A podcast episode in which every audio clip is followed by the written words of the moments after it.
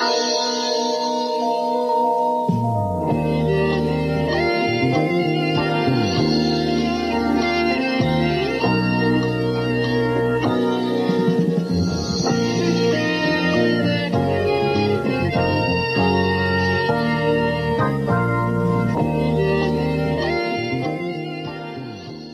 Guten Abend e bentornati a un nuovo episodio di Tisana all'Arancia. Ci siamo finalmente quasi levati dalle scatole del 2023, quasi. Però sono qui per ricordarvi che manca sempre meno a Natale, ragazzi. Ragazzi, è lunedì prossimo, il 25. Così solo per mettervi un po', un po' di strizza perché dovete ancora magari fare i regali di Natale. Però noi siamo sempre qui a farci compagnia. Che bello che si sta avvicinando Natale. Io mi sento rinvigorito ogni volta dall'atmosfera natalizia, ma non è una novità. Ad ogni modo, prima di cominciare, anche questa volta ho fatto una domanda sui social che è stata.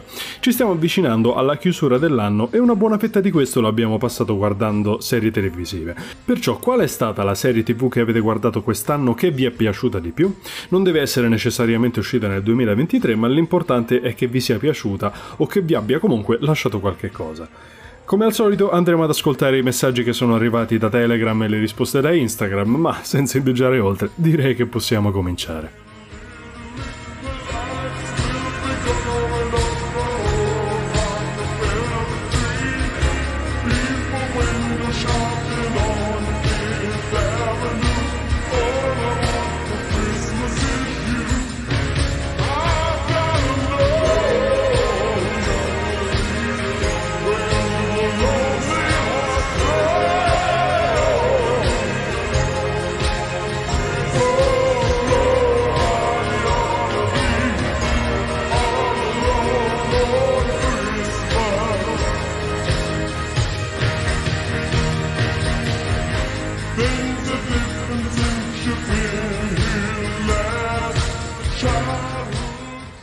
Po' come due anni fa, esattamente a dicembre, eccomi che sono tornato a parlare di Zero Calcare. L'ultima volta era uscita la prima serie su Netflix, Strappare lungo i bordi, che devo essere sincero, ancora un po' me la porto appresso, per più di un motivo. Mi ha fatto ridere, mi ha dato anche un po' uno schiaffo in faccia una volta ogni tanto. Si trattava del primo esperimento di trasposizione vera e propria dei fumetti dell'artista romano, dal cartaceo al televisivo, anche se è uscito su Netflix vale lo stesso il discorso del piccolo schermo, effettivamente. próximamente.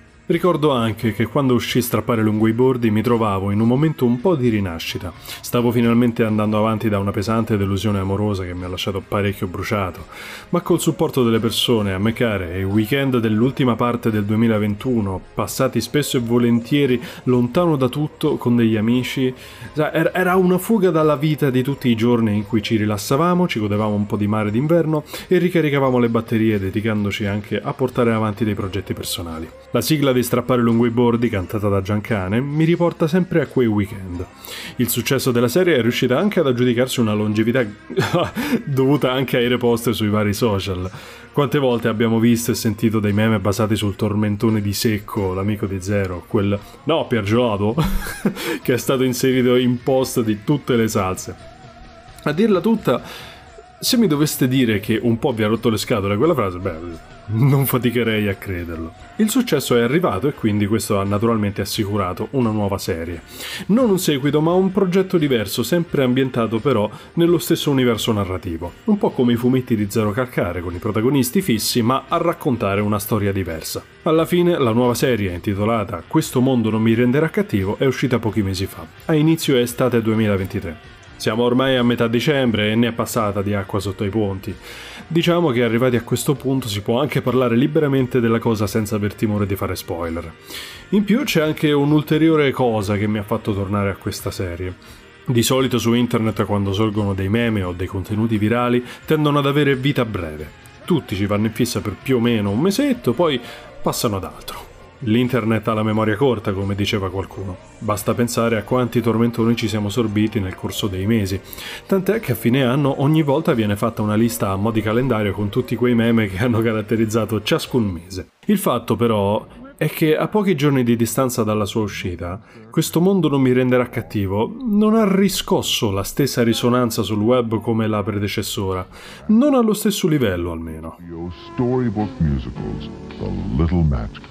Premieres Thursday, December 6th.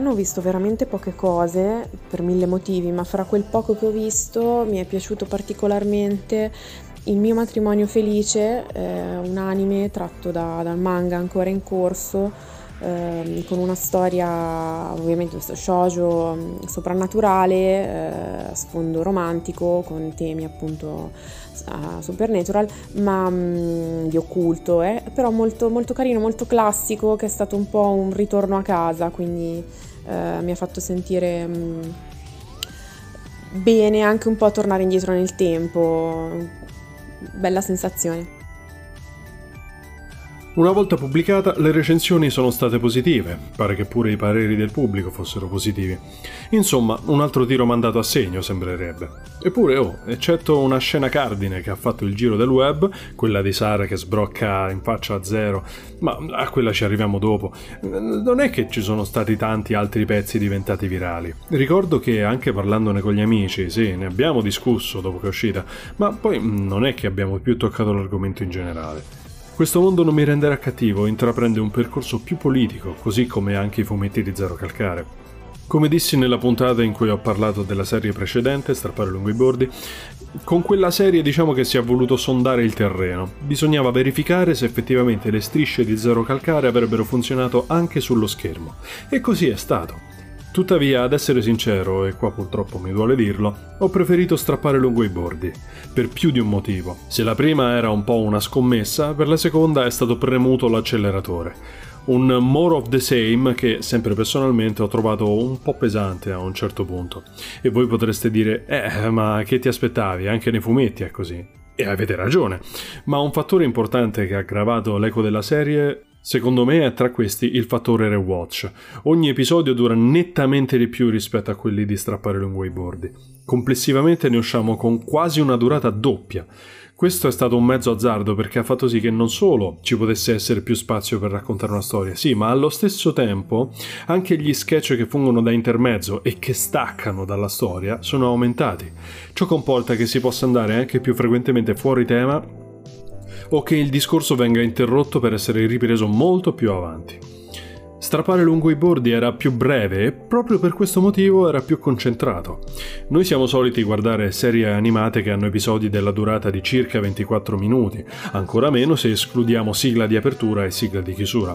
Fare un episodio animato da 40 minuti o poco più non è la stessa cosa rispetto a farne uno in live action. Viene richiesto allo spettatore anche un livello di attenzione differente. Si tratta di un format diverso e seguono chiaramente ritmi e regole diversi tutti e due. Strappare lungo i bordi l'ho riguardata più volte, molto volentieri anche per questo. Ma ripeto, non si è trattato solo ed esclusivamente di ciò. Il finale amaro della prima serie purtroppo è come se si fosse cercato di ripeterlo con un plot twist finale, ma mm, secondo me non ha avuto lo stesso effetto. Ricordo ancora che quando l'ho guardato mi aspettavo che ci sarebbe stato un altro episodio subito dopo, invece no. Fine, titoli di coda, basta. C'è stata anche più di una persona con cui ho parlato riguardo alla serie che erano convinti che dovesse uscire una seconda tranche di episodi, tipo parte 1 e parte 2, appunto perché a loro non sembrava che avessero chiuso il tutto. È una serie diversa rispetto alla precedente, che forse proprio per la sua pesantezza sotto alcuni aspetti non è riuscita a entrare nel cuore della maggior parte degli spettatori, specie quelli che non conoscevano prima le opere di Zero Calcare, che si sono quindi trovati un pochettino un masso sullo stomaco dovuto anche agli argomenti sociopolitici, oltre al fatto che non c'era più il fattore novità dell'anno.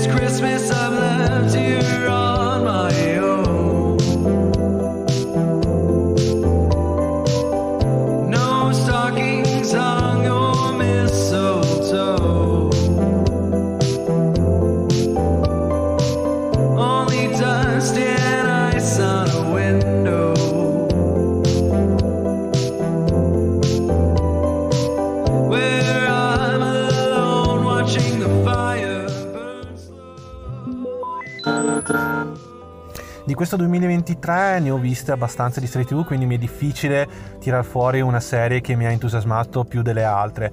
Ne direi un, un, due, massimo tre che veramente mi, hanno, mi sono piaciute. Tra questi l'inizio subito direi The Last of Us, che è un adattamento da videogioco, che già il videogioco è una serie tv, un film, e sono riusciti ad adattarlo in modo molto buono a mio parere. Un'altra serie è One Piece, che non mi aspettavo nulla di buono da un anime a una, una serie tv e lì mi hanno sorpreso molto in positivo. Menzione d'onore darei anche a Castlevania Nocturne perché la serie di Castlevania è sempre tanta roba a mio parere. E poi c'è quella scena con Sara. È stata ricondivisa molte volte sui social e anzi probabilmente è stata anche l'unica scena che è diventata virale da questo mondo non mi renderà cattivo. Se vi fate un giro nella sezione commenti sotto alla clip caricata su YouTube potreste farvi un'idea del perché è stata ricondivisa così tante volte. Se strappare lungo i bordi giocava sul fattore emotivo per quanto riguarda i sentimenti verso una persona che non c'è più, stavolta la scena in questione fa leva sulla situazione che riguarda una fetta pure troppo grossa della popolazione italiana. La questione del riuscire a farcela per evitare di rimanere indietro. E non si tratta di un tema nuovo qui a Tisana all'Arancia.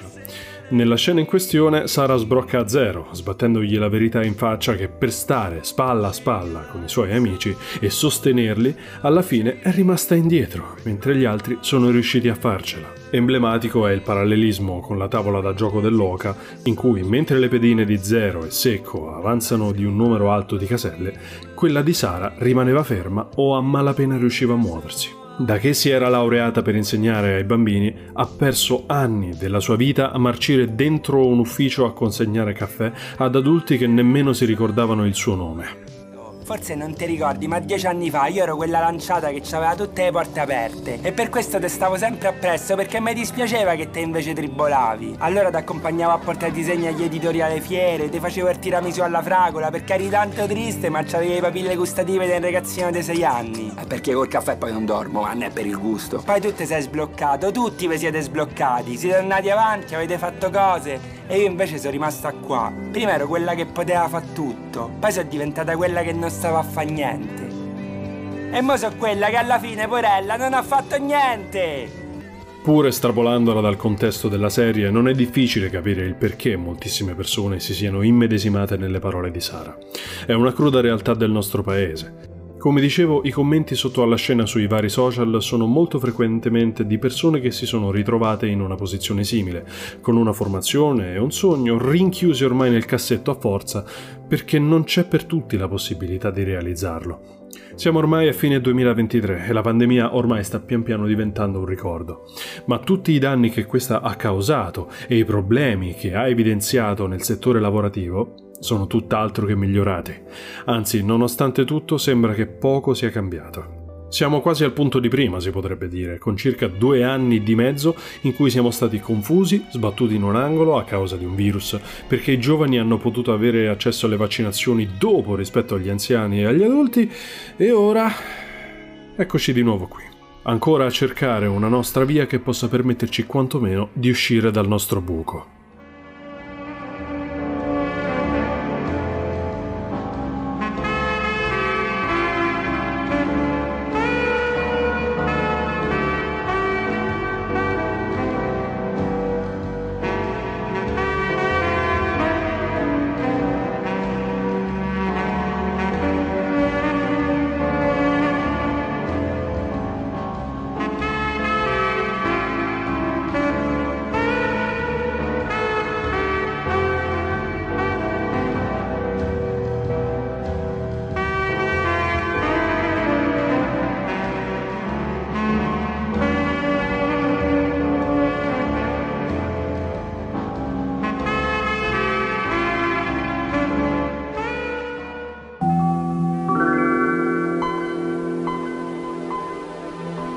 Eccoci arrivati al blocco delle risposte che avete postato sotto alla domanda che ho messo su Instagram. Quindi, per ricapitolare, la domanda è stata: ci stiamo avvicinando alla chiusura dell'anno e una buona fetta di questo l'abbiamo passato a guardare serie TV. Perciò, qual è stata la serie TV che avete guardato quest'anno e che vi è piaciuta di più? Non deve essere necessariamente uscita nel 2023, ma l'importante è che vi sia piaciuta o che vi abbia comunque lasciato qualcosa. Andiamo con la prima. Ne ho tre. Euforia, stagione 1 e 2, The Last of Us e The Walking Dead. Allora, io devo fare una confessione qui. Devo confessare che io mi sono scordato di aver visto la serie su The Last of Us. Cioè, ci devo pensare, cioè, devo, ci devo riflettere per dire, oh mio Dio, ma è vero, io l'ho guardata, porca miseria. Non lo so, ragazzi, sarà che col tempo ho un po' ridimensionato il giudizio sulla serie, perché a lungo andare ci sono state delle cose che non mi hanno convinto, poi parlandone anche con degli appassionati del gioco, sono stati concordi anche loro, soprattutto sul finale, cioè sulla puntata finale intendo, che potevano essere gestite molto meglio determinate cose. Ma ad ogni modo, hanno fatto già l'annuncio della stagione 2, quella un'occhiata se la merita in ogni caso. Poi, andando avanti. Blue Eye Samurai, anche se non è una serie live action. Allora, per un attimo ho letto Bye Bye Samurai, eh? anche se comunque mi dispiace per la scemenza. No, vabbè, a parte tutto, certo che conta lo stesso, cioè è una serie anime, non devono mica essere esclusivamente live action. Purtroppo però non conosco Blue Eye Samurai.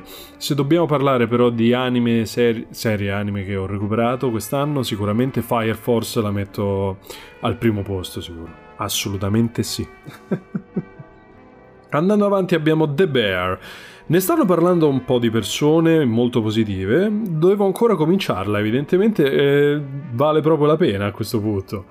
Beh, oh, proviamo, perché no? Mi sembra che sia uscita anche la seconda stagione, quindi dai, è tutta. Poi abbiamo, ho riguardato tutto Modern Family mentre lavoravo fino a tarda notte. Amo quella serie. Eh, Modern Family purtroppo si tratta... È una di quelle serie che purtroppo devo recuperare assolutamente.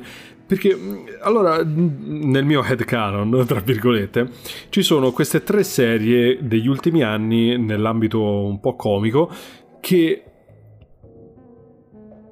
che sono diciamo dei cardini tra la, tra, nel, nel, panorama televisivo, che sono Modern Family, The Office e Brooklyn Nine-Nine. E purtroppo Modern Family devo recuperarla, porca miseria, però um, c'è la mia ragazza che mi ha fatto vedere qualche spezzone e mi ha fatto abbastanza ridere, quindi dai, devo recuperarla assolutamente. Poi abbiamo One Piece. Non è specificato se si tratti della serie live action o dell'anime. In ogni caso, ciao Rudolph, come stai? Io sono Lupi. wow, quella renna parla. Poi andiamo con l'ultima. Manifest. Il soprannaturale è presente ma contestualmente sussurrato, molto coinvolgente.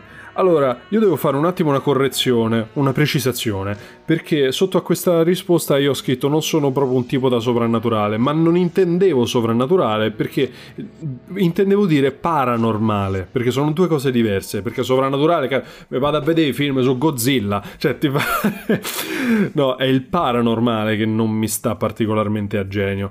Però eh, non conoscevo questa serie, tra l'altro eh, sembra simpatica, cioè sembra tipo Lost, cioè che appunto c'è questo aereo che è andato perduto, e, eh, però eh, qua è trattato completamente in un'altra maniera. È su Netflix, se volete, quattro stagioni. A voi la scelta.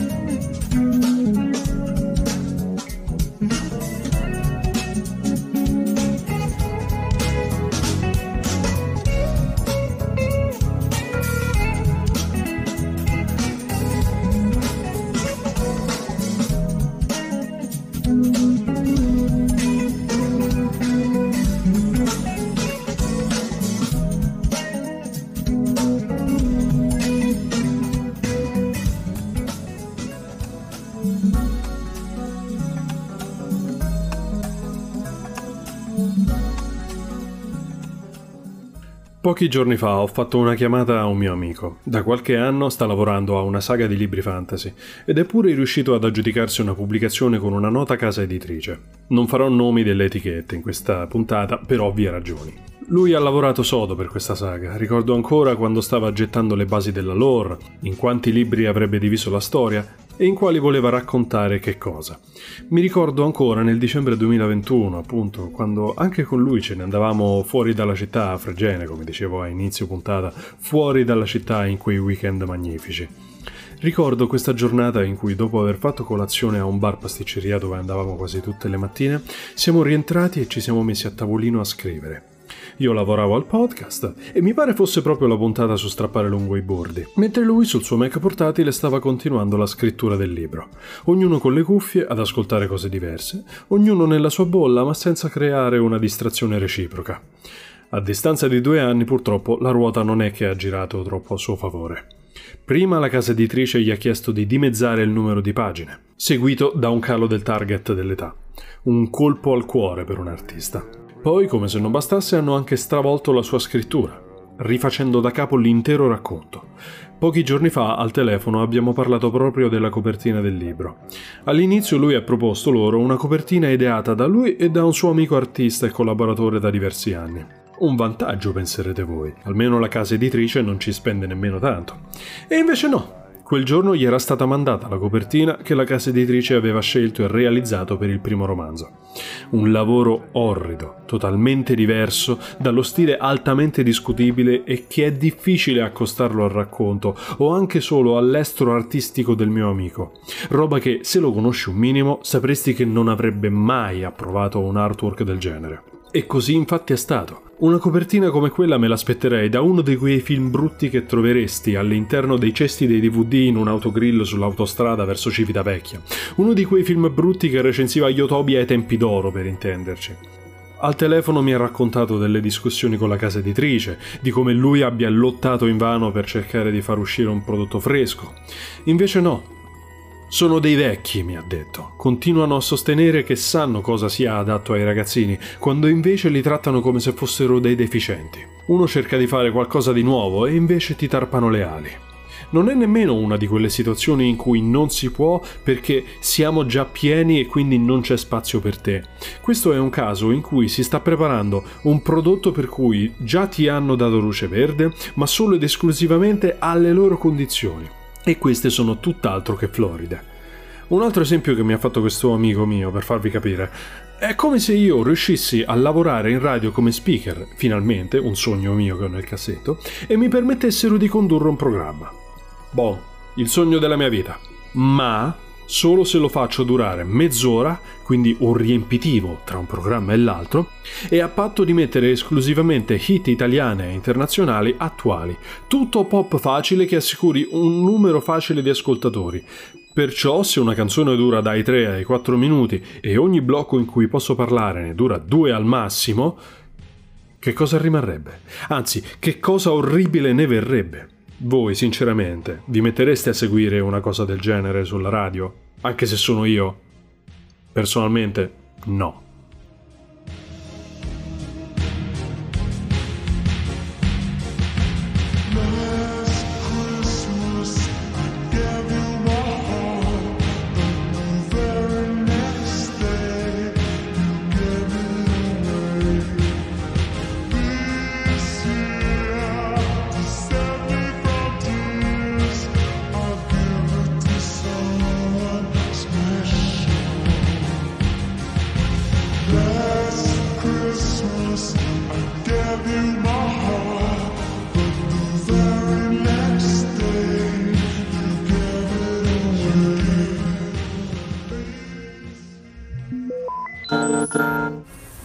Sicuramente Seinfeld di Jerry Seinfeld e Larry David per il suo essere comfort, una serie con un umorismo alla portata di tutti, molto semplice da divano la sera per, per staccare dopo una giornata faticosa e veramente molto divertente.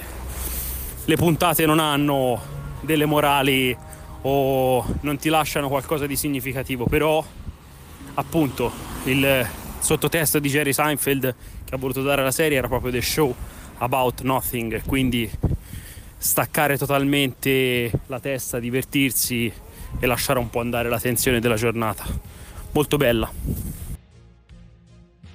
Tornando alla clip di questo mondo non mi renderà cattivo, tra i commenti che potrete trovare sui social, naturalmente spuntano anche i classici Per me questo è un discorso insensato, siete soltanto una manica di piagnoni, bisogna fare la gavetta, eccetera, eccetera, vabbè. Tutte frasi che abbiamo già sentito tante di quelle volte. Tra l'altro, guarda caso, quelle persone che parlano di fare la gavetta sono sempre degli adulti che ormai sono sistemati col lavoro e che ai loro tempi le cose andavano in maniera ben diversa. La gavetta dovrebbe essere un lavoretto di calibro più basso, con un contratto e una paga, non un lavoro al nero in cui ti spremono fino allo sfinimento per le troppe ore lavorative per una paga misera che non le vale, ammesso che ci sia la paga e che raggiunga il minimo sindacale, cosa che per la maggior parte dei casi così non è. Siamo in un paese dove se tu cerchi di trasformare una tua passione in un lavoro ti troverai in difficoltà già in partenza. Ti diranno pure apriti una partita IVA. Eh, eh, buongiorno, parli facile, perché un conto è aprirla, un altro è mantenerla, sperando di riuscire a guadagnare abbastanza da poter pagare le tasse della partita IVA nei primi periodi, perché mettersi in proprio all'inizio è difficilissimo. E poi nell'eventualità in cui non riesci ad avere successo con la tua attività, ti trovi a dover mantenere una partita IVA senza poche difficoltà economiche. Qualche anno fa, uno speaker radiofonico che ho conosciuto quando gli parlai di una proposta che mi fecero che richiedeva la partita IVA, la prima cosa che mi disse è lascia stare la partita IVA. È una trappola, soprattutto per chi non possiede una stabilità economica. E non aveva torto. Come cantavano gli Smashing Pumpkins negli anni 90, il mondo è un vampiro. Anzi, questo paese è un vampiro. Ci dicono di inseguire i nostri sogni, ma poi la realtà alla fine ce lo mette dritto in quel posto e senza vasellina. Non si tratta tanto di riuscire a trovare una vocazione, perché alla fine se ci riesci è difficile che sarà come lo volevi o come ti aspettavi. Magari lo fosse, io ve lo auguro che lo sia, in un paese dove i vecchi ancora scalpitano per avere il controllo con i loro vecchi metodi, su come loro reputano stiano le cose ma senza che camminino giù con i piedi per terra in mezzo alla gente comune, perché è in questo modo che ci si rende davvero conto di come stanno le cose. È un po' come quelle persone ricche che dicono i soldi non fanno la felicità. Oh, allora dalle me due spicci, se a te non rendono felice, scusa, eh. eh.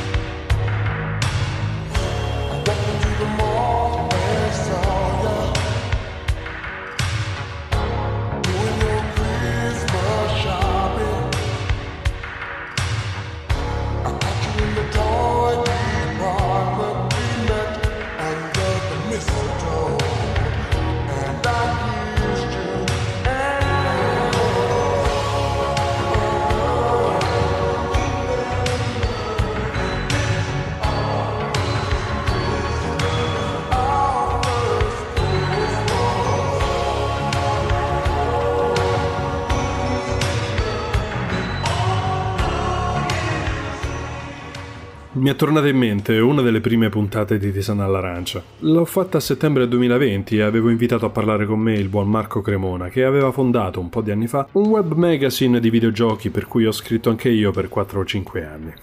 Ormai vive in pianta stabile in Irlanda, lavorando proprio nel settore dei videogiochi per una software house. Ma ricordo che in quella puntata lui mi parlò di come c'è proprio una percezione diversa del lavoro e di come viene trattato un lavoratore lì, di come venivano tenute in considerazione le hard skill e le capacità dei dipendenti per cercare di trarne il miglior operato possibile. Mi raccontò di come magari, anche se eri stato assunto per una mansione specifica, poteva capitare che dopo un po' dicessero ah però questo soggetto se la cava in XYZ, trasferiamolo in quel reparto, magari rende di più. Questa parola magica, la meritocrazia. Ma anche altre persone che sono già state ospiti qui al podcast sono riusciti a trovare un posto in un altro paese. Ti pare ora che dobbiamo abbandonare tutto e tutti per riuscire a vivere meglio? Non è una domanda nuova, è ormai vecchia di svariati anni e non solo nel nostro paese. Però, porca Eva, come fai a non rimanerci male? Mi dispiace per questo sfogo, ragazzi. È pure quasi Natale, un periodo in cui solitamente mi prendo un pochino meglio rispetto al resto dell'anno. Ma proprio per questo sarebbe meglio cercare di chiudere questa puntata con una nota un po' più positiva. Nonostante tutto quello che ci viene gettato addosso, credere nei propri sogni pare sia diventato un lusso che in pochi si possano permettere. Ma questo non significa che non troveremo mai un'alternativa. Mi torna in mente quel libro che ho letto di Rando Kim, da cui ogni tanto estraggo qualche paragrafo. Lui non era partito con l'idea di fare il professore come mestiere, ma dopo aver toccato il fondo Dopo aver fallito più volte gli esami per fare invece il lavoro che sognava, ha semplicemente mollato la presa sulla corda che lo teneva in sospeso dentro un pozzo buio di cui non si vedeva il fondo. Fidati, scriveva, lascia andare la corda, non ti farai così male come pensi. Rilassati. Non sentirti in colpa se non sai cosa vuoi fare della tua vita. Le persone più interessanti che conosco a 22 anni non sapevano che fare della loro vita. I quarantenni più interessanti che conosco ancora non lo sanno. Prendi molto calcio. Sii gentile con le tue ginocchia. Quando saranno partite ti mancheranno. Forse ti sposerai o forse no. Forse avrai figli o forse no. Forse divorzierai a 40 anni, forse ballerai con lei al 75 anniversario di matrimonio. Comunque vada, non congratularti troppo con te stesso, ma non rimproverarti neanche. Le tue scelte sono scommesse, come quelle di chiunque altro.